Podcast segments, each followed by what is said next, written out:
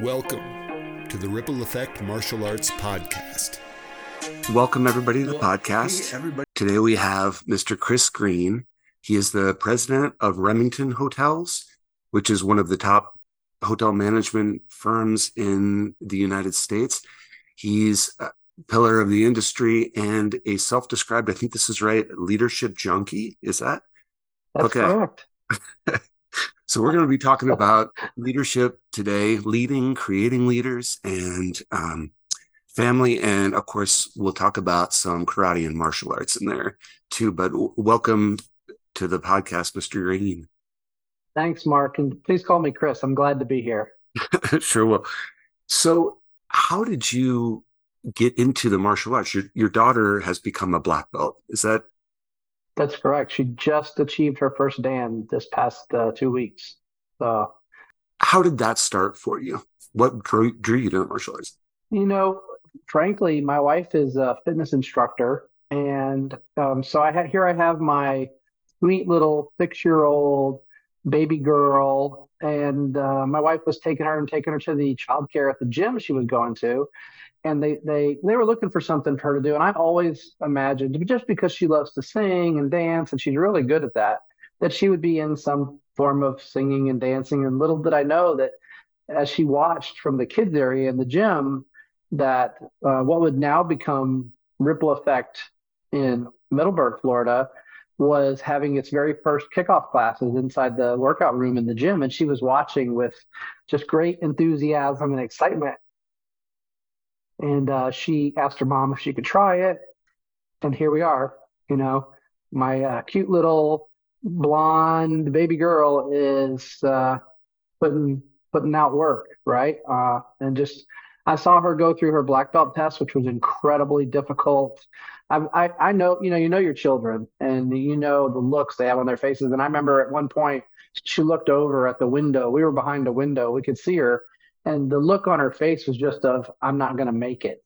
But she was so determined to push through, and she did. And I'm just unbelievably proud of her. The discipline and the just the overall sense of self-worth and self-accomplishment has been incredible to watch.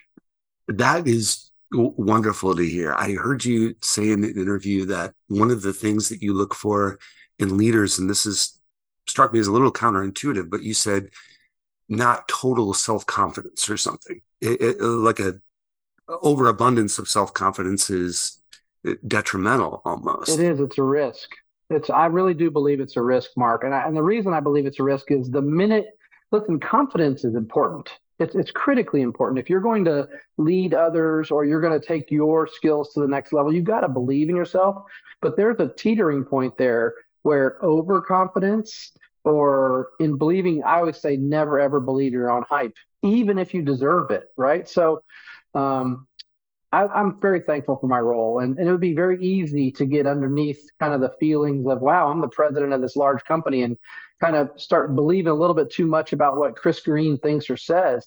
But that limits what I'm willing to hear from the outside world. So if you're a leader and you're coming from a place where you only believe in what you think is right, or you're confident in your ego or your belief system, and you're not willing to be open and curious, which is one of my other leadership traits I look for, then you're going to miss out on opportunities to A, engage those around you and get them to enroll in what you're trying to get done, and B, learn something. I learn something every single day. Every single day I learn something. And when we stop, I think that's such a risk to our leadership. When you said about your daughter, the look on her face, and that you could tell as parents that there's something going on there. It's not necessarily self-doubt, but it's like, can I do this? And then you overcome it. And that's so interesting to me in the world outside of martial arts. When my older kid was earning a black belt, and it was actually just before the black belt test. It was the high brown test. I'll never forget that. Going into the school, and Master Macy, the first thing was stand at attention, student creeds, and then 90 push-ups. And I was going, whoa, okay. It is 9 years old. And I saw the same thing, just a glimmer of 90. Okay, let's try to do this. And it took a while. But overcoming those kinds of hazards and obstacles. And I'm sure that you've seen a lot of that as a general manager of hotels and resorts and as a leader of a hospitality team. Anything come to mind when you've been in a real clinch, a big event at a hotel? Sure. Things and how you there are probably too many to count, but I think of, for example, there are, I remember back, I was running a resort when Hurricane Katrina hit New Orleans, and I was not in New Orleans. I was in the Gulf Coast of Florida running a large 600 room resort. And it was a Sunday afternoon, and we had, because it was Sunday, that was one of our big checkout days. It was a resort where people stayed 6 or 7 nights and they would leave, and then we would clean, and then they'd check back in. But it was in the fall. I think it was August. And so we had a slow day. Well, we were doing our normal business, and noon on Sunday, I'm thinking I'm going to be heading home and going to spend time with the family.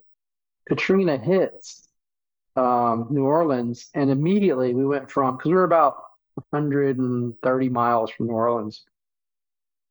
As soon as it hit and it turned towards there, and the question was, how are we going to house not only a normal set of guests with 1 or 2 people, but they were coming with pets, their complete family, and we weren't prepared to be sold out that night. In hotels, right, we keep food on hand for what we expect based on forecasts. And so I remember the look in the eyes of our team standing there having a staff meeting at about 3 o'clock saying, hey, this is what we're going to have to get done. And as a leader, the good news is experience and the training, just like all the work that's put in the, the white belt and then the orange belt and then the green belt, all that work is called upon when it's needed. And that is like muscle memory. It's just like those push-ups. You just learn how to do 30, then 40, then 50, then 90. Well, so I had been through a lot of situations, never one this big, but we pulled it together. We called in extra staff. We organized the building. We changed the way a lot of the rooms were set up to be able to have multiple people in the rooms. We set up a pet area outside with fencing. All this happened, and we did. We sold every single room, and even some rooms we didn't have. We found some housing for some people, and we made it through. We ended up housing people for, I think it was 60 to 65 days because their houses were destroyed.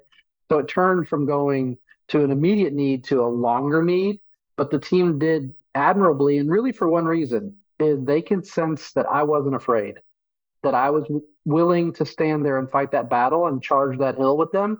And that's what people need from leaders is, listen, and I didn't have all the answers, but you have to have a strong enough belief that in effort and the things in your muscle memory will help you persevere. So I think there's a big difference there, Mark, between having this attitude of arrogance where I know I can overcome it to believing everything you've learned and everything you've ever done will help you push through. You may not know what that looks like, but you're going to push through. That's an amazing story. I think it speaks to the curiosity and flexibility too, because the hospitality industry generally, you think of resorts, hotels, people or places you go to get away or a vacation. And historically, they have been a center for natural disasters or the pandemic or the housing crisis in 27, 28, 29. People needed to find housing, places to live. Yeah. And it was the hospitality industry that really came together to help do that. Yeah, I think people don't realize the different reasons that we house people. And that's one of the things we go through in training for our front desk and arrival agents is you never know what that person coming through the doors experienced, whether they had a house fire and they're having a terrible experience and we need to work with them on that, or they're here for a family vacation, or they're here for a funeral, or you just never know. So it's not as easy as the one size fits all. So training, the things, for example, just like karate, and I love bringing it back to this since we're talking about it, but not every form, not number 9 hands is not the same as number 7 hands for a reason, because not every attack on you is going to be the same, just like in business. Not everything coming towards you is going to be the same. You have to have alternative ways to handle it. And I think it's really interesting as I've started to speak about leadership with some of the people here, how much all of this lines up. everything, the training that the students go through to, you know, what we go through on a daily basis in business, it's all the same. And I think this is just really preparing them to be already armed for flexibility and curiosity and perseverance and compassion. Those things are they're learning now. Those will benefit them so well in the business world or whatever they choose to do out in the after they get done. So it's really interesting how that does apply in the way that people look at it. I have a friend who's German born and raised, and he's an American citizen now, and he really helped me through the training through black belt and at all the tournaments and all the tests and everything. And our kids went through it together. But I remember on the sidelines in the second black belt test at Ripple Effect Martial Arts. This is going back some time, but he was watching what was happening, what the students of all ages and backgrounds and everything we're going through. And he said, can you imagine you have to go through 3 of these just to earn your black belt? And he said, you're more prepared than other people for entrance into the military or a firefighting academy, police academy, things like that, where they're going to be asking you to be really organized, really on top of things, all the while under stress. And I went, yeah, you're right. This is really impressive for your daughter. How does she feel about having earned a black belt? Does she reflect on it? She does. And it was one of the most tense weeks heading into it, because it was the culmination of, you know, when your beliefs and your confidence conflicts with your fear, right? So when those 2 run together, you know, am I good enough? Am I strong enough I'm trained, I've been trained, I can do it. And there was actually a time during her test, watching through that window, when I saw her switch from not timid, but concerned to overcomer. And that's when I knew, you know, she kind of could get through. For us, her board breaking was probably the biggest concern. She's small. She may be 75 pounds right now, 80 maybe. And so she'd worked super hard on her breaking, and she had to break 5 boards in the test and all different breaks. And the speed break is the one that always concerns her the most. And so she got right to it, and she broke everything. And then she got to the speed break, and she hit it the first time, and she didn't do it. And I could just see her like buckle down and snap it the second time. It was incredible. So she's overjoyed. She's so proud. She finally got her full-blown, you know, embroidered black belt last weekend or 2 weekends ago. And she's just ear to ear. And that's just changed her as a young person. She's already a leader. She really does. She teaches. She leads class. People are drawn to her. She's charismatic. But these things have given her skills to deal with adversity and times of strife in a way that my other 2 kids who are older, I have 2 older children that we didn't do this with.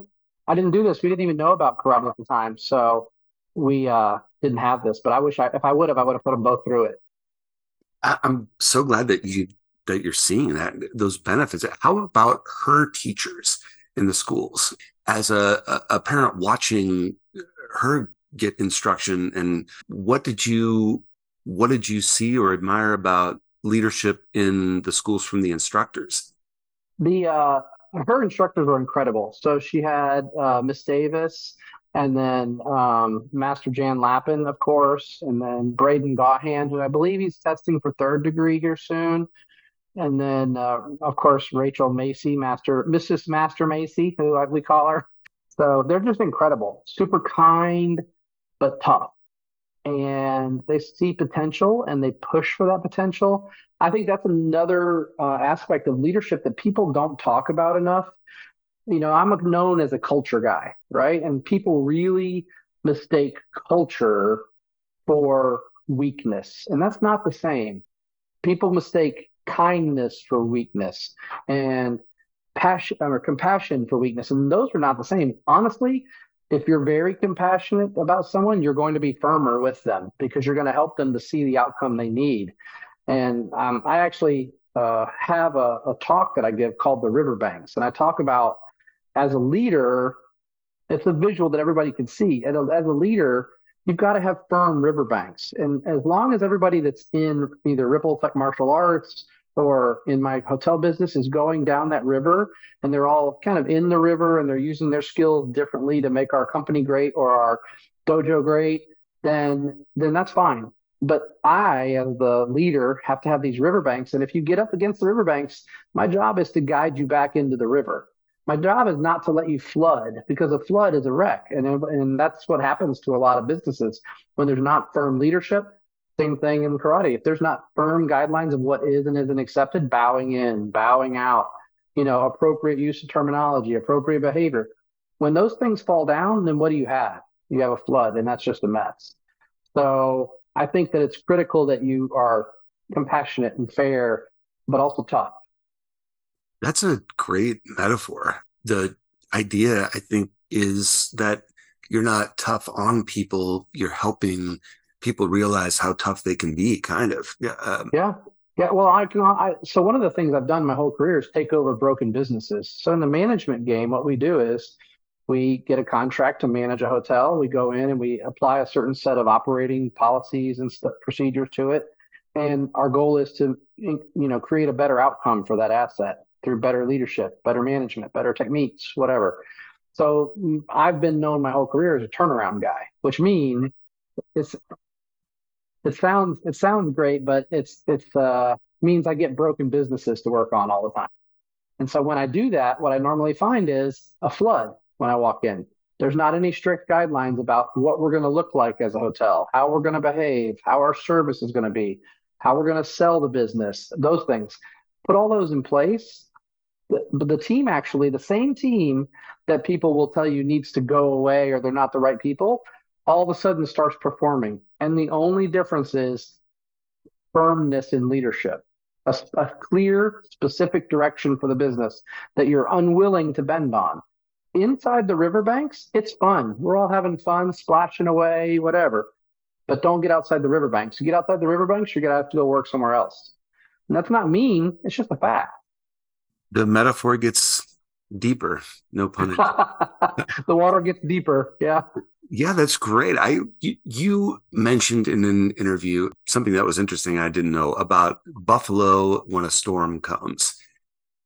Can you explain that? What happens with the buffalo herd? A storm's coming. That is a little. So this is it's incredible. I did not know this. I learned this from a friend of mine who runs kind of a leadership training thing. But a buffalo will turn their head and turn their herd into the storm. Because the fastest, it's you wouldn't think a buffalo would think of that. We think of them just as a big cow, kind of, right? And to me, that's a great way to personify how I want to lead. When you see something coming, you don't want to turn away and reevaluate. You want to lead your head right into it. Lead your team. If you've been trained, which is the job of leaders, to train other leaders to lead their people, but turn right into the storm. I think it's such a brilliant metaphor for what leading really looks like. There are two kind of famous quotes, I think. One's from Winston Churchill, and he says, if you're going through hell, keep going. Yeah. And the other one's from Robert Frost, I think, and it's the only way out is through. And yeah. Has there been a time in your business that you've seen that at work? You just described one during Hurricane Katrina, but to go, there's no ducking from this. We have to see this through. Do you recall anything? Sure, I do. So my prior firm, I was a partner in a firm called Chesapeake Hospitality. We were in business since 1957. We were the 25th largest management company, and we were doing very, very well. We actually became CEO of that company in October of 2018, and things were just really going great.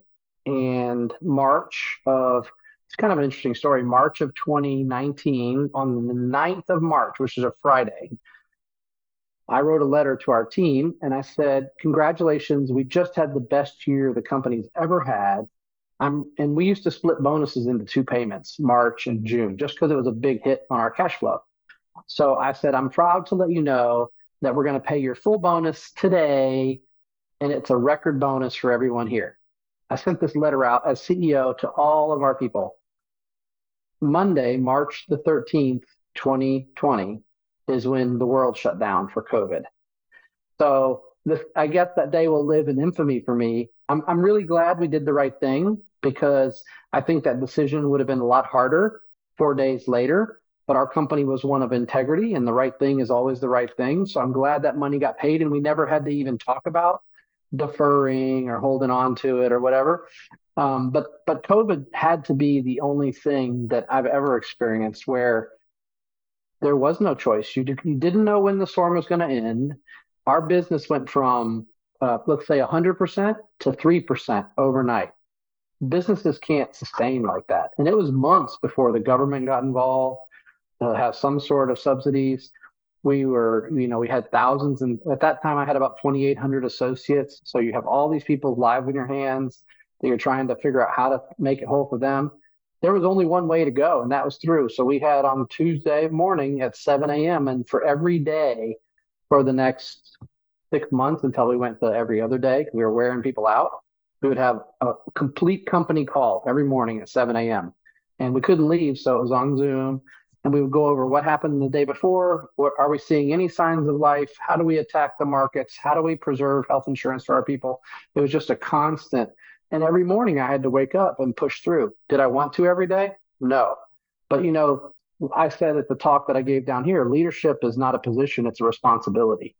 So, for all the black belts that are growing their leadership roles, they need to realize it comes with a lot of things you have to do that you may not want to do every day. And sometimes it means getting up and looking at a screen of 200-300 people, and they're looking back at you wondering what's going to happen next. And you've got to be positive. You've got to be motivated. You've got to have a plan. And imagine making a plan where there is no plan. The last time we went through this was 100 years ago with the Spanish flu. So we had no plan. I actually was in the hotel business when 9/11 occurred. I remember after 9/11, we said, no, nobody's ever going to fly again. Well, we did. And in 2008 and 2009, the financial crisis, hotels are not going to be a thing anymore. Well, they are. And so then COVID. So what I do like about having experience and having a little bit of gray hair is I was informed by those two experiences. I knew our business would be back. I didn't know when or how, but I knew it would. And we only had one choice: put our heads down, turn into the storm, and go through it. You're so involved with making sure that people's livelihoods, their families, themselves, their health is taken care of. Why is that so important when you're also trying to get your numbers right? So here's the thing. I'm actually in the middle of writing a book. I'm pretty close to the end. I actually see that the person that's helping me with the writing is texting me now. And I talk in that book about my leadership journey and what I've learned. And honestly, I tell a story about a housekeeper. And for the first eight or 9 years of my career, I'm not sure that my belief of who I was as a leader lined up with how I presented. Because I think if I look back and I'm honest with myself, my goals were really positional. I wanted to make the next job. I wanted to do this. And I wanted to, and I was raised very compassionate. I was a service-oriented, heart-led type person. But sometimes I think those things get misaligned because of prioritization. And I was walking through the lobby of a hotel here in Florida. I was the assistant general manager, and I wanted to be a general manager so bad.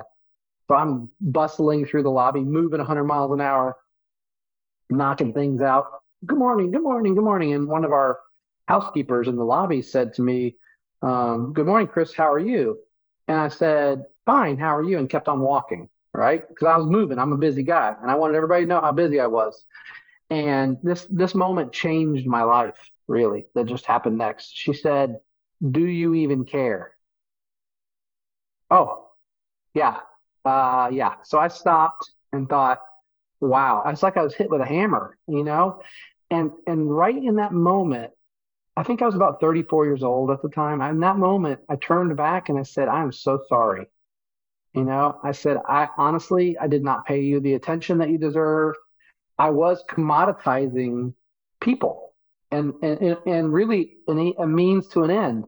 And so what I decided right then, and then it didn't happen overnight, it doesn't, but that I was going to be more engaged with my people and let them be the way that we got our results instead of me making the results happen. And I can tell you that I'm a believer. I've never asked for a promotion, not since that time, never. And I've never touted any kind of specific mathematical process for making our formulas work. I've always talked about our people, and I've gotten them to believe in what I'm trying to get done, and that them to understand that I care about them and their outcomes. And guess what? They produce great numbers, and it makes my job so much easier. That is an amazing story. And true. I love your, how honest you are about telling it. It reminds me, I was about the same age, about 32 years old, and I had a job at the Smithsonian in Washington, D.C. And it was I'd had that job for about 3 years, and kind of a career path, and I was proud of it. And this is a couple of years after 9/11, and permanent employees of the Smithsonian had what they called the blue badge.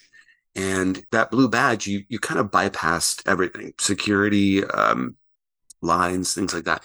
And I was having a little bit of a frustrating day, also bustling around between a few museums. And I went into this one museum, and there's kind of a long line. And I flashed my badge, and the security guard said, "Hey, just wait a minute." And I thought that was a kind of a front, right? I'm going, well, but I have my badge. I need to get where I'm going. And he could see that I was a little agitated. And I said something really rude, like, "Well, what are you trying to do?" And he said, "I'm trying to control entrance." And that struck me like a hammer. I went, wait a minute, this guy's job is to make sure that not just the artifacts, the grounds, but the people themselves are safe in this museum. And I just waited. Take all the time you need, because you're right. Your job is super important. And I was super rude. And that was an awakening moment. I think you find that in the karate schools too, where you see someone with a black belt and you're going, somehow I have enough trust in this institution and this leadership to know that they earned that black belt. And so there's some measure of respect and some measure of listening, no matter how old I am versus young and everything. And we're going to listen.